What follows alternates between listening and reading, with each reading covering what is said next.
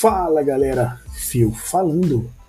Esse é o MyCast, um podcast onde eu falo da minha vida.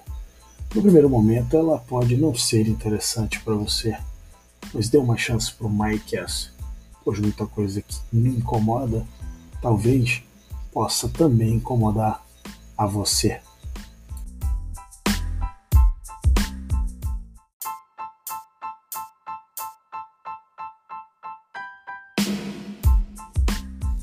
E no episódio de hoje, nós vamos tentar responder a seguinte pergunta: O que diabos está acontecendo com a sociedade brasileira? Tenho medo se eu vou conseguir responder essa pergunta. Provavelmente eu tenho muito mais questionamentos do que respostas. Mas vamos junto nessa aventura, ou melhor, nessa loucura de tentar entender que está acontecendo. Mas antes da gente iniciar o episódio de hoje, eu tenho a alegria de compartilhar com vocês três importantes novidades. A primeira importante novidade é que o MyCast ele já está na plataforma Anchor, tá? De âncora em inglês. Então, você pode entrar em qualquer navegador, colocar lá Anchor, tá? âncora em inglês.fm, procurar MyCast, você vai poder ouvir gratuitamente os nossos episódios, tá? Mandar mensagem, entrar em contato com a gente, para que a gente possa trocar essa ideia, trocar figurinhas e se conhecer melhor, beleza? A segunda novidade é que nós também já estamos na plataforma Pocket Casts. Também você pode acessar através do seu navegador, pocketcast.st. Você vai lá, procura pelo MyCast nós já estamos lá também, uma plataforma gratuita. E por último, a plataforma de maior acesso né, de todos vocês para streaming agregador de podcasts, streaming de música, que é o Spotify. Então é uma alegria muito grande para nós fazer parte do time Spotify, é, ancorando né, o nosso pequeno MyCast. Estamos iniciando as nossas atividades lá, mas com a ajuda e o apoio de cada um de vocês, nós sonhamos cada vez mais alto, beleza? Mas, de dados os avisos, dados os recados, vamos então partir para o episódio de hoje do MyCast.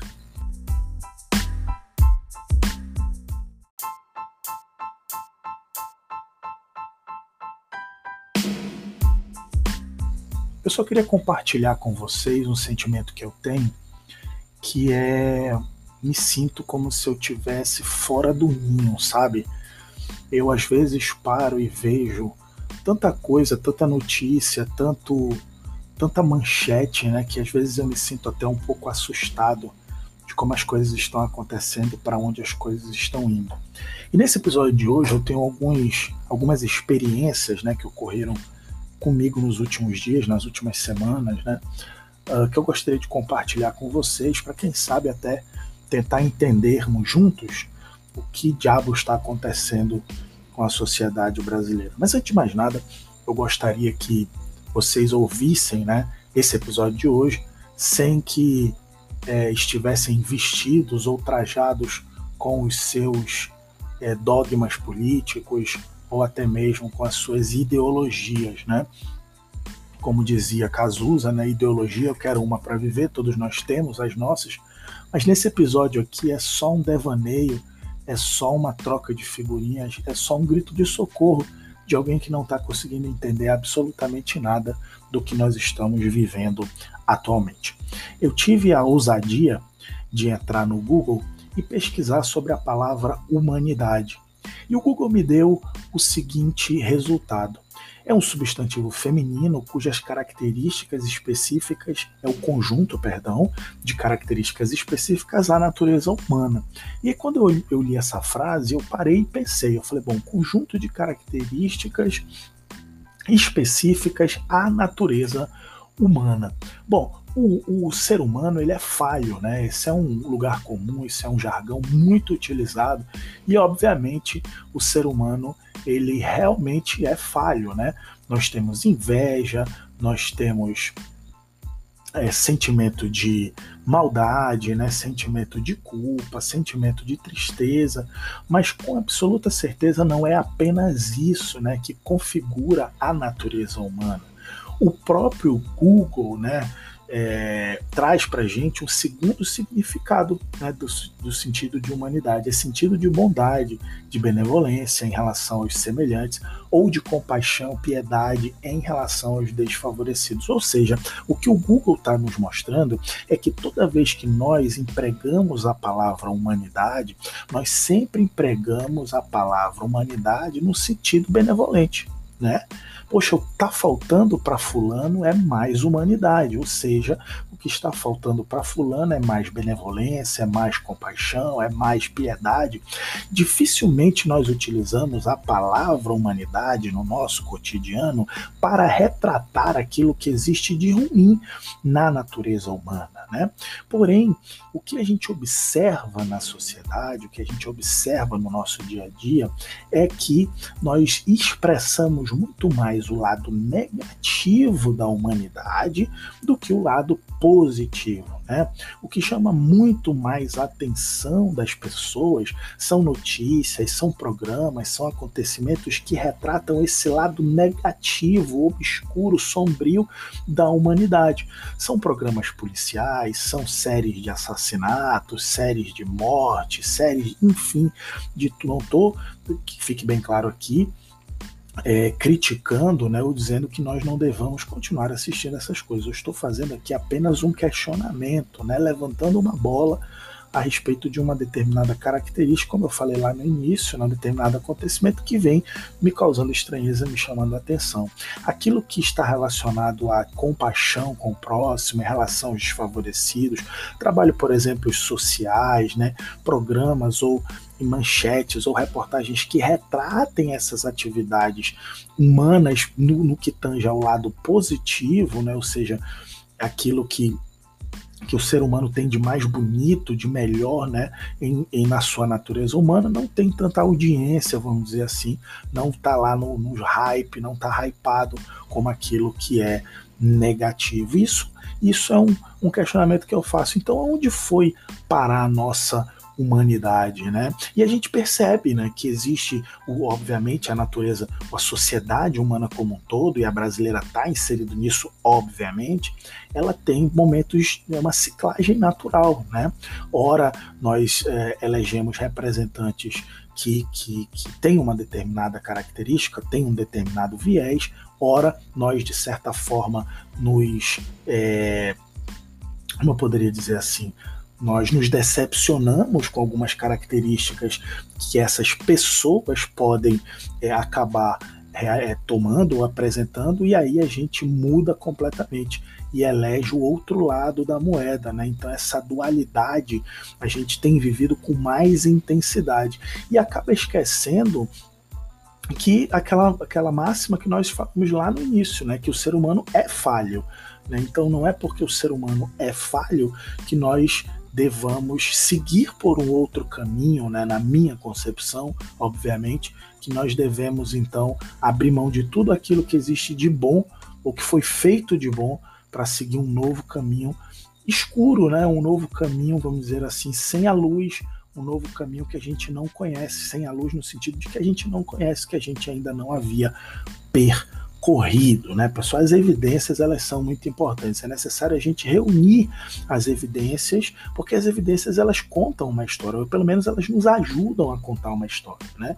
Então, é como como se diz a seguinte metáfora, né, que diz assim, bom, não basta parecer cachorro, né, para ser cachorro Pode ser um lobo, pode ser, enfim, outra coisa. Precisa ser, parecer cachorro, latir como cachorro, se comportar como cachorro, ou seja, todas as evidências fazem com que a gente tenha certeza e conte uma história e diga que aquilo de fato é um cachorro, se é que vocês me entenderam. E aí essa pergunta fica no ar. Caramba, gente, aonde foi parar a nossa humanidade? Ou o que há de bom na nossa humanidade?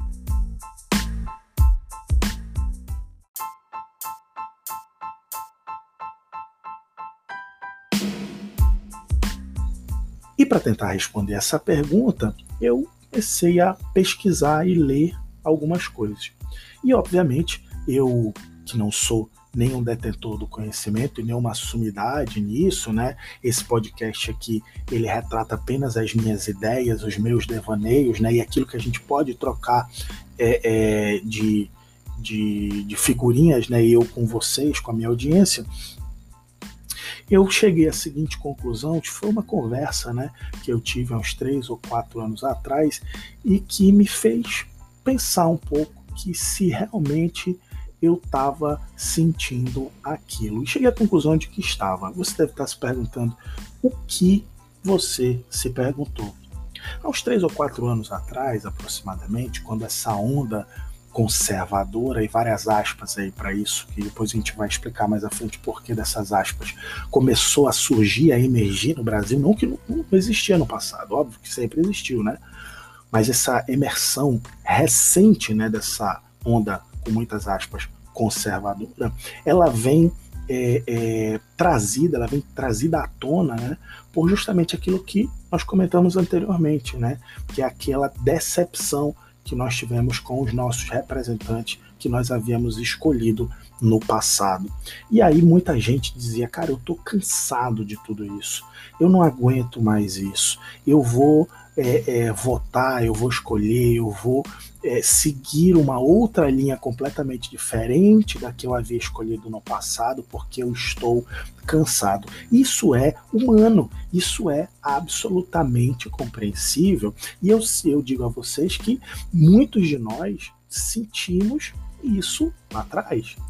Porque viver no Brasil não é fácil, né? Ser um trabalhador brasileiro não é fácil. Se você não teve a sorte, né, a oportunidade de nascer em uma família abastada, ou ser um grande herdeiro de, de, de fortunas, enfim, né, se você precisa ralar, ou se você vem de uma família onde seus pais precisaram ralar dia a dia para juntar seu dinheiro, para conseguir as suas coisas, para comprar, quem sabe, um apartamento, uma casa, ou até mesmo para pagar o aluguel, você sabe que viver no Brasil é muito difícil, né?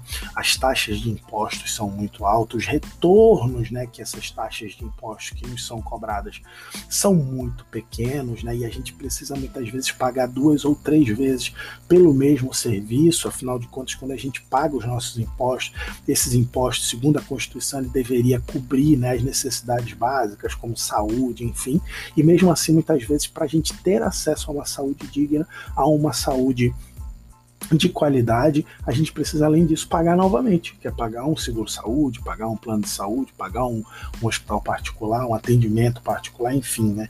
E aí, isso, obviamente, ao longo de muitos anos, né, essa sociedade ela que, que nasceu, cresceu e se desenvolveu inserida nesse contexto todo, ela esse contexto, obviamente, do processo de redemocratização, ele de 1984 para cá, ela se cansou, obviamente, ela se sentiu estafada, né? De nadar, nadar, nadar e morrer na praia, né? De correr, correr, correr e não sair do lugar.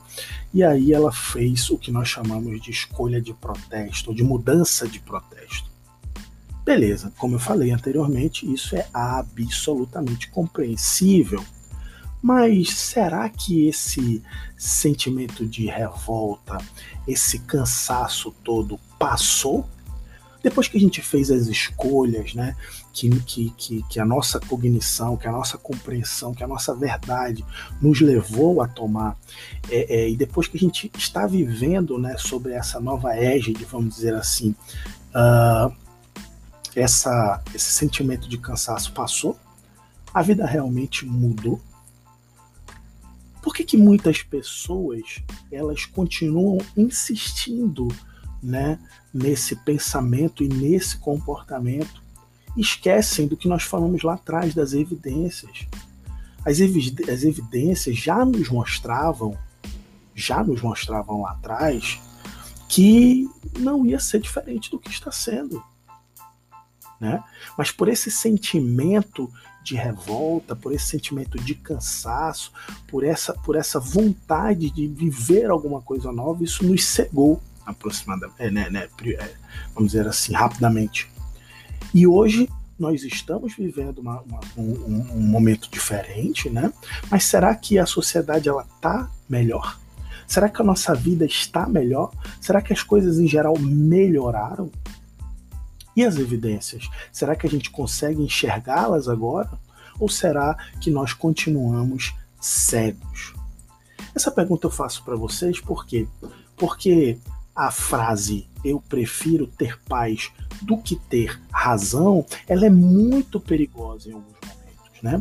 Porque ter paz muitas vezes faz com que você abdique, que você abra mão de pensar um pouco mais a fundo, de pesquisar um pouco mais a fundo, de reunir um pouco mais de evidências e de fazer aquilo que é mais difícil.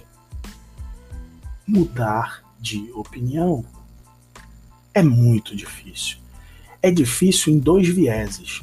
É difícil, a mudança de opinião é difícil, pois ela vai fazer com que você lide com você mesmo. Isso é muito difícil. Né? Você admitir para si que você fez uma escolha errada, que você tomou uma decisão errada, seja agora nesse momento, ou seja lá no passado, lá no início dos anos 2000, ou em qualquer momento da sua vida. Admitir que você tomou uma decisão errada para si mesmo essa é, admitir para si mesmo se tomou uma decisão errada é muito difícil. Agora, mais difícil é, é admitir socialmente que você tomou uma decisão errada. É muito mais difícil e é muito mais raro você ver alguma pessoa mudar socialmente de opinião, mudar perante a sociedade, mudar perante seus pares, mudar perante seu círculo de amizade, admitir que estava errado ou que tomou uma decisão errada mesmo que ela consiga enxergar as evidências, olha como é difícil isso, mesmo que ela, que ela consiga enxergar todas as evidências, reunir todas as evidências, muitas vezes, mesmo que ela esteja convencida do seu próprio erro, admitir isso perante os seus pares, perante a sociedade, é muito difícil. E aí é que entra a frase: eu prefiro ter paz do que razão. Muitas vezes as pessoas tomam é, é, a atitude de não falar mais sobre o tema, de ficar em silêncio. E aí, obviamente, se você fica em silêncio sobre determinado tema, aquele que emite a opinião dele acaba convencendo e arrebatando outras pessoas. Pois as pessoas elas não terão a oportunidade de enxergar ou de ouvir o contrário. E essa dualidade, esse contrário, ele é muito importante. Muito, muito, muito importante. Uma coisa que às vezes me faz também pensar um pouco é se toda essa, e aí não me entenda errado, pelo amor de Deus, se você está é, se enxergando nessa, nesse, nesse momento, não tenha medo, não tenha vergonha de fazer esse exercício próprio, né, de tentar abrir mão desse, desse orgulho, né, entre aspas, e, e tentar admitir primeiro para si, depois para o próximo, que você tomou uma decisão errada. Né? O pedido de desculpas, enfim, seja em qualquer ponto da nossa vida, não só politicamente falando, ele também nos torna humano, pois nós somos falhos, nós erramos. E aceitar a nossa humanidade é o primeiro passo. É muito importante a gente poder aceitar e poder admitir que nós erramos, nos dar essa liberdade de errar. Então, é, é, esse movimento de manada, né, esse movimento de, de, de seguir né, o fluxo ou seguir a maioria das pessoas sem que a gente possa questionar com as evidências que já existem, pesquisar aí, o que a história pode nos, nos ensinar a respeito do, do passado. Será que isso, não me entenda errado, hein? Será que isso não tem a ver com o nosso baixo grau de instrução? E aqui eu não me refiro à pessoa com baixo grau de instrução, aqui eu me refiro à sociedade com baixo grau de instrução Pois na sociedade brasileira, assim como na maioria das sociedades dos países pobres e em desenvolvimento, a educação nunca foi uma prioridade. O povo que não conhece a sua história tende a repetir essa história. Tende a repetir tanto o lado bom quanto o lado ruim, pois ele não conhece ele não sabe das evidências, o que a história mostra para ele do que já aconteceu no passado em relação às atitudes que ele está querendo tomar, o, que, o caminho que a sociedade está caminhando, está percorrendo.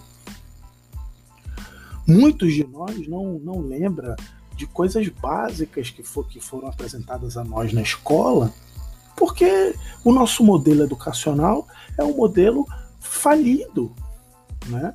As aulas elas não estão, não são mais interessantes. Os alunos estão no século 21, os professores estão no século 20 tentando correr atrás dos alunos e a escola está no século 19. Se você entra numa escola de ensino médio hoje, dita tradicional, com muitas aspas para esse tradicional, entenda-se conservador, com muitas aspas nesse conservador, e tira uma foto e compara com a foto, uma foto apenas, de uma escola do século XIX ou século XVIII, é a mesma coisa, não mudou nada.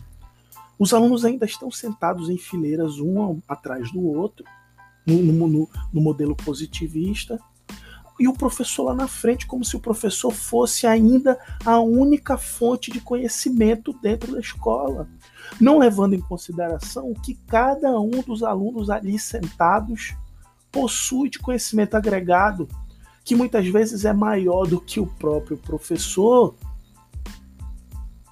A escola não está preparada para utilizar esse conhecimento dos alunos. E como os alunos sabem mais do que os professores muitas vezes, ou tem outros canais de aprendizagem diferentes daquele que os professores conhecem, há uma desconexão total entre o aluno, interlocutor, e o professor. Isso é um problema muito grande. Isso se reflete na sociedade. Isso se reflete nos adultos que guiarão a sociedade. Observe aquilo que os, os adolescentes, os jovens, nós mesmos adultos consumimos atualmente. Não existe boa cultura ou baixa cultura, não, não existe, não, existe, não é isso que nós estamos falando. Não é isso que eu estou me referindo, de jeito, de forma alguma. Mas perceba que os adolescentes hoje eles consomem o conhecimento através de outras milhares de formas completamente diferentes nas quais a maioria esmagadora dos professores não conhece, nunca ouviu falar. Nunca ouviu falar. Então, essa desconexão, ela muitas vezes se reflete na sociedade que nós vivemos. É importantíssimo que nós entendamos o que está acontecendo, os movimentos que estão acontecendo na nossa sociedade, para que a gente consiga entender e, e, e, e projetar o caminho que essa sociedade vai percorrer. Se não vão acontecer o surgimento dos chamados, do que eu chamo, né, não são chamados, grupos brasileiros bizarros.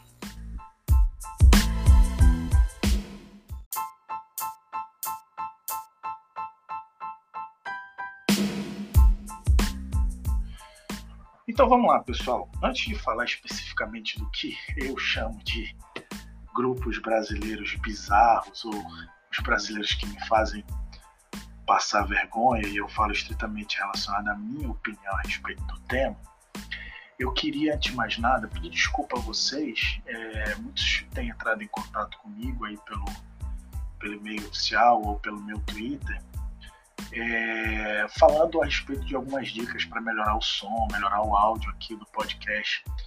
E obviamente que todas as dicas são muito bem-vindas, né? Eu sou apenas um entusiasta e um curioso, como vocês sabem, eu sou biólogo. A minha formação é, em relação a questões tecnológicas é estritamente na faculdade do Google, né? E obviamente que com o apoio de todos vocês, compartilhando o nosso MyCast, trocando essa figurinha comigo, mandando sugestões de pauta e que a gente possa ir alcançando novas pessoas, novos amigos para essa comunidade que eu espero ser sempre muito saudável.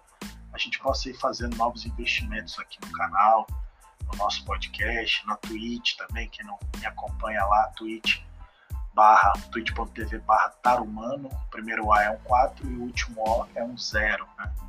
Lá a gente faz stream de várias coisas, de games, sobre biologia, sobre culinária, apenas um bate-papo, inclusive alguns episódios do MyCast eu faço lives gravando os episódios lá para que a galera conheça e veja como é a metodologia de gravação do MyCast, beleza? Então conto com o apoio de vocês. Mas retornando à nossa temática, É, os grupos brasileiros bizarros, a qual me referia no bloco anterior, e o surgimento desses grupos brasileiros bizarros se deve muito ao fato de, na minha opinião, obviamente, a baixo conhecimento que a gente tem da nossa história e da história em geral, né, o pouco interesse que a escola ela, ela imprime né, nos alunos, e a gente observa que no, o problema não está na história, o problema não está na biologia, o problema não está na química, o problema não está na matemática, problema está na metodologia, o problema está na escola. E eu te provo, não sei se você conhece ou se você não conhece, eu sugiro né, que acompanhe alguns canais no YouTube que tratam temas que muitas vezes são trabalhados nas escolas, mas com uma forma diferente, muitas vezes apenas com uma linguagem diferente e que atrai milhões, eu falei milhões de seguidores de todas as idades, muitas vezes até jovens, né? Você pega aí vários canais, como por exemplo canal Nostalgia, como você pega Planeta Novo, como você pega canais como Você Sabia, que tratam muitas vezes, entre outros tantos, tá, pessoal? É só uma que eu tô me lembrando aqui agora, nesse momento, nessa madrugada, tomando aqui a minha Beer e gravando esse episódio para vocês. que são canais que trabalham muitas vezes temas que são trabalhados nas escolas em geral, né? são temas recorrentes da grade curricular brasileira, né? do ensino básico, do ensino médio, e que muitas vezes os alunos eles não conseguem aprender na escola por conta dessa metodologia retrógrada, dessa metodologia ultrapassada que a gente enfrenta não só nas escolas, mas nas escolas, nas faculdades, enfim, né, no sistema educacional brasileiro, que esses canais conseguem prender a atenção desses alunos muitas vezes pelo fato de mudar apenas a linguagem, a linguagem, né, que é um, um canal de comunicação muito importante, é, e aí ele consegue atingir uma massa infinitamente maior do que a própria escola vem atingindo nos, nas últimas décadas, vamos colocar dessa forma. E o surgimento de isso e quando eu falo do surgimento de grupos brasileiros bizarros, óbvio, né? E só um parênteses, só abrindo e vou fechar o parênteses, tá? Inclusive muita gente comenta, oh, filho, tu abre o parênteses, esquece de fechar, eu tenho TDAH, né, diagnosticado, e muitas vezes eu tenho realmente esse esquecimento. Mas o que que acontece? O parênteses eu vou abrir e vou fechar, tá?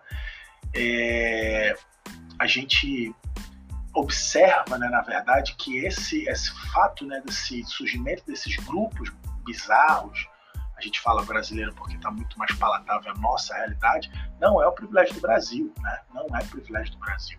A gente observa grupos como esse, e quando eu começar a comentar aqui a respeito deles, você vai encontrar paralelo em diversos países, em diversas sociedades, muitos desses países, obviamente, muito desenvolvidos, é, economicamente falando, porém socialmente falando, né, educacionalmente falando, nem tanto, tá?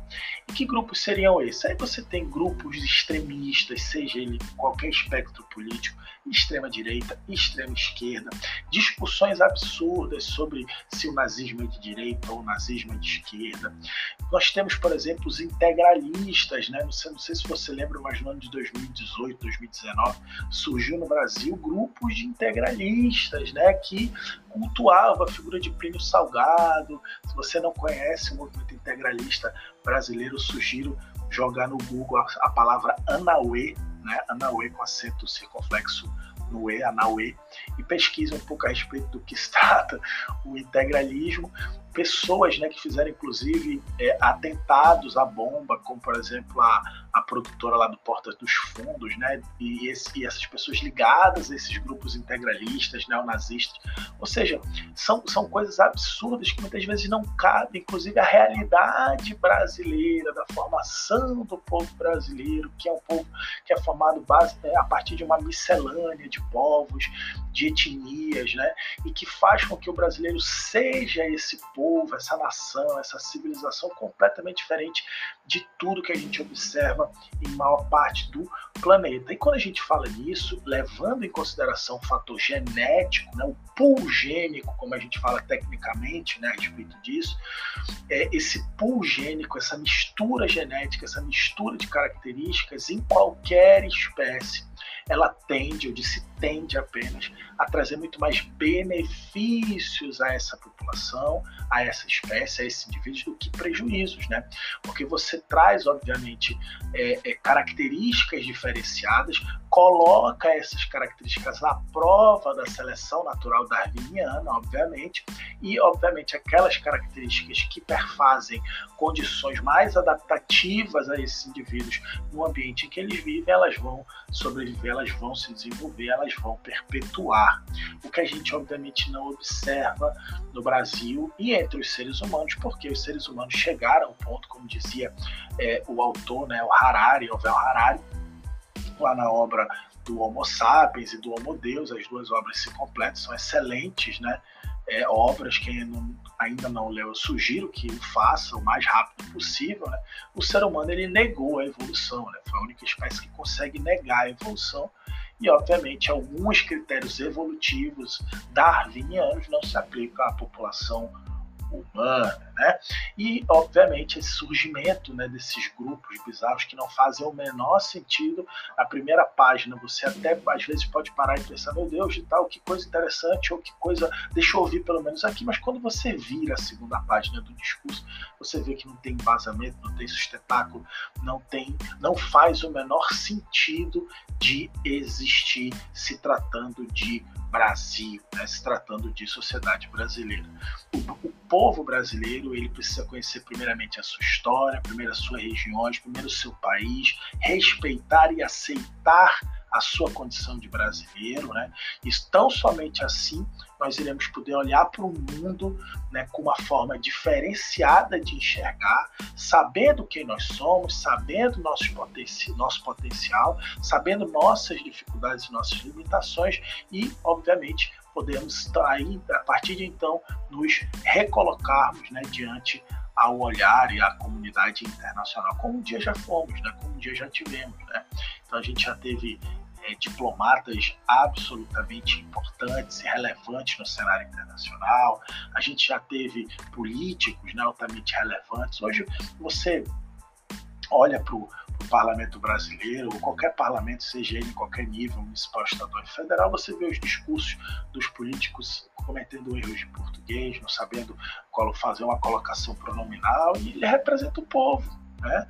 Então, se os políticos são representantes do povo, então significa dizer que o povo enxergou naquelas pessoas semelhantes, pessoas semelhantes a si.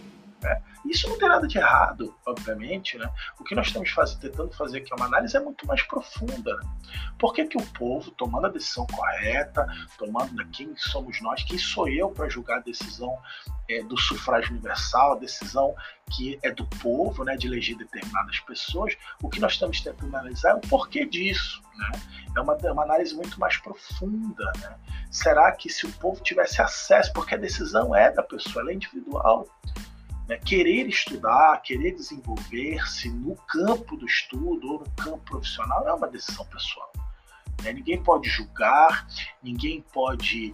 É, é, eu me sinto, não tenho esse lugar de fala, de querer julgar se indivíduo A ou B deveria ter estudado mais ou menos. Não, cada um percorre o seu caminho e esse é o que faz com que a sociedade evolua e que as pessoas atinjam os seus objetivos é a liberdade né? É a liberdade de agir, é a liberdade de pensar, é a liberdade de se expressar. Né? Obviamente que sempre dentro daquilo que mais, daquela doença, né, que mais acomete a população humana atualmente, que é a falta de bom senso. Então, obviamente que sempre dentro de um bom senso, sempre dentro dos valores universais, respeitando o direito e a condição humana da outra pessoa, né? E isso tudo nos falta.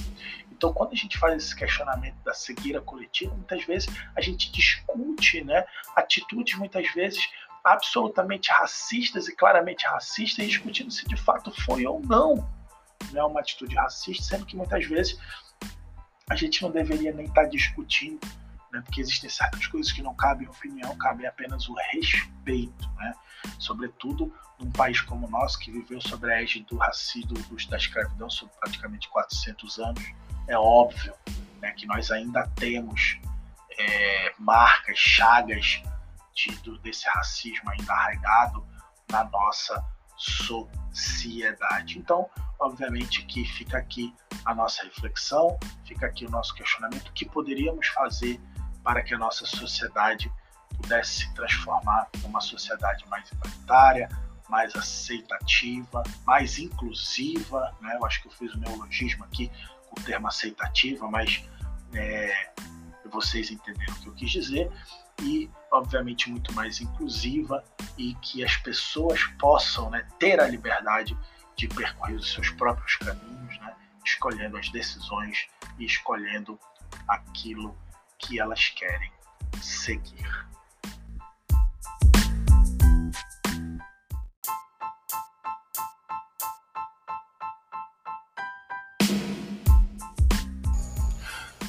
Muito bem, meus amigos, então estamos chegando ao final de mais um episódio do MyCast. Gostaria de agradecer a todo mundo que tem mandado feedback, seja um feedback com uma dica ou seja um elogio.